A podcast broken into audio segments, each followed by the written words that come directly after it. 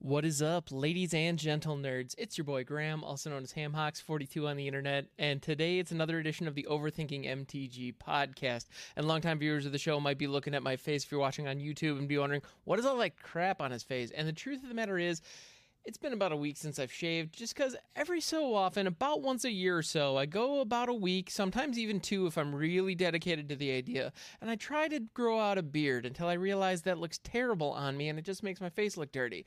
But for those of you, you, you know, out there enjoying the video feed, you get to watch this glorious attempt that results in my face looking dirty. Anyway, so thank you so much for tuning in. I appreciate you guys. Today we are going to be looking at a random magic card and talking about it for about 10 minutes as we usually do in an unscripted, unedited style. So let's go ahead and hit that random card button and jump right on into it.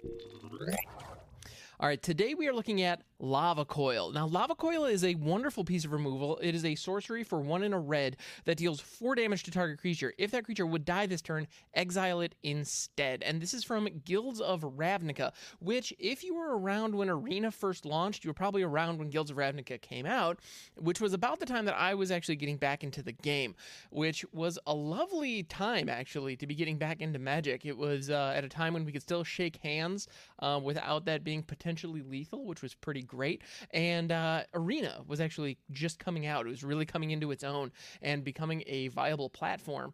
Um, so, as someone who was just figuring out what the heck a commander was, and even what the heck a modern was, if I'm honest, um, it was pretty fantastic to see that we were returning to Ravnica, which incidentally was the guild that was actually coming out when I fell off the first time. Nothing against the original Ravnica set, just life got in the way.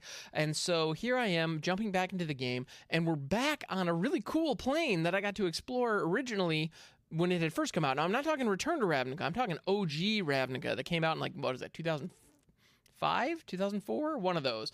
Um, and that was uh yeah that was when that was my first foray with the game so lava coil specifically is an interesting piece of removal because um, it is it actually is very similar to another card that um, that I can't help but think about called Carbonize, which is basically the exact same thing except it costs I think four uh, because it's it overvalues or no I think it costs three but it does three damage or something like that. It's similar, but if the creature would die, it exiles instead. It kind of overvalues that a little bit. But Lava Coil is very, very good. And one of the reasons that I personally really disliked Lava Coil when it was standard legal is because I ran reanimation strategies. And what is the one thing that no reanimator uh, reanimation player ever ever wants. They don't want their creatures going into exile because it is almost, if not completely impossible, and in standard, generally it's completely impossible to get them out of exile. Um, I know that's not always the case. We have other cards that interact with the exile zone, but for the most part, once something's in exile, it is removed from the game, which is ultimately what exile was originally intended to be.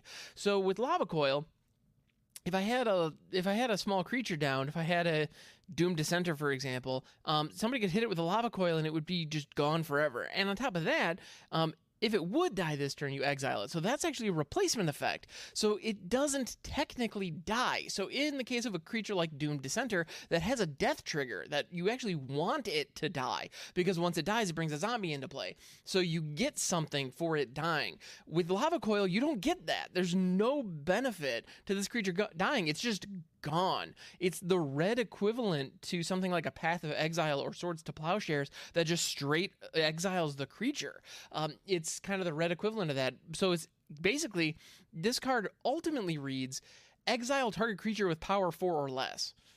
That's basically what it does, except for one key detail. If I'm not mistaken, now one of the things I'm not exactly sure about is how this interacts with Indestructible. Because it reads, if that creature would die this turn, exile it instead.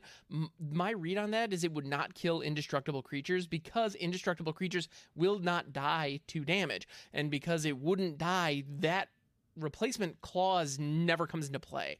That's my read on it. I believe that that's how it works. If you're a judge, please let me know in the comments below how I got that wrong, if I did, in fact, get that wrong.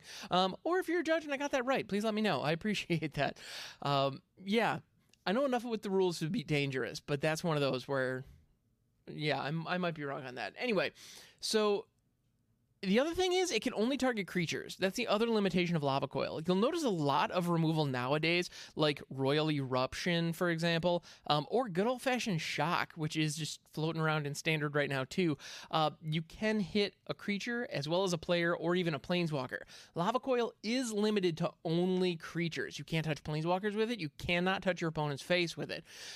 So it is strictly creature removal, which in some decks means that it actually fits better coming out of the sideboard than in the main deck itself, which makes sense. Um, yeah, it, there are certain situations. If, if, you're going up against a control deck that has very few creatures, Lava Coil is a dead card in most situations, much like any other two drop removal. If anything, actually, Lava Coil, it fits a similar role as something like Heartless Act, or what we now have in Bloodchief's Thirst, which is, although Heartless Act is instant speed, so that's a little bit different, but it's sorcery speed removal that's fairly powerful. It is somewhat limited because it can't kill really big creatures, uh, but I do want to point out this can eliminate a questing beast or a Terror of the Peaks.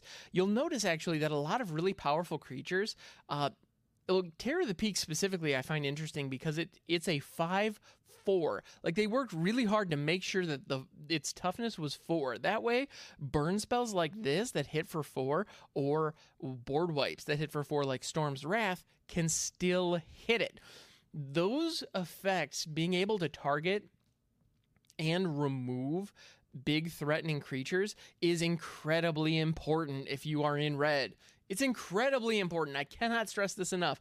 So I really appreciate. So big hats off to the Wizards creative or the Wizards playtesting team for identifying that certain creatures uh, that were large threats needed to have toughness four or less.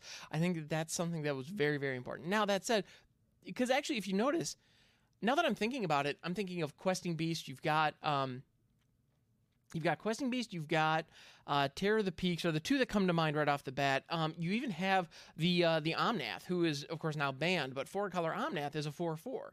You know, even even he is susceptible to four damage removal spells. Now, Lava Coil rotated out of standard alongside the uh, the most recent rotation, so it's not um, you know it's not relevant right now as far as standard is concerned, but you can still tell. Um, and I think I think it's related to Storm's Wrath specifically. That's the one that's the red board wipe where it's for two red red and it deals four damage to every creature and every planeswalker. Uh, that spell is incredibly useful, and I run it in a lot of my decks because it's a great way to eliminate a lot of key threats that are out there in the meta right now. Now, now that I'm thinking about it, if a creature in the current meta can drop onto the board and have an immediate impact and is very influential on the game, a lot of those in the current meta have toughness four or less. That is that that I find really interesting, um, and also not terribly surprising, given that that seems to be a threshold for red removal spells. So I think that makes good sense. Now there are plenty also that that hit for three specifically, like the aforementioned Roil Eruption. Um, that's basically Lightning Bolt, kinda, except with kicker and it costs two instead of one.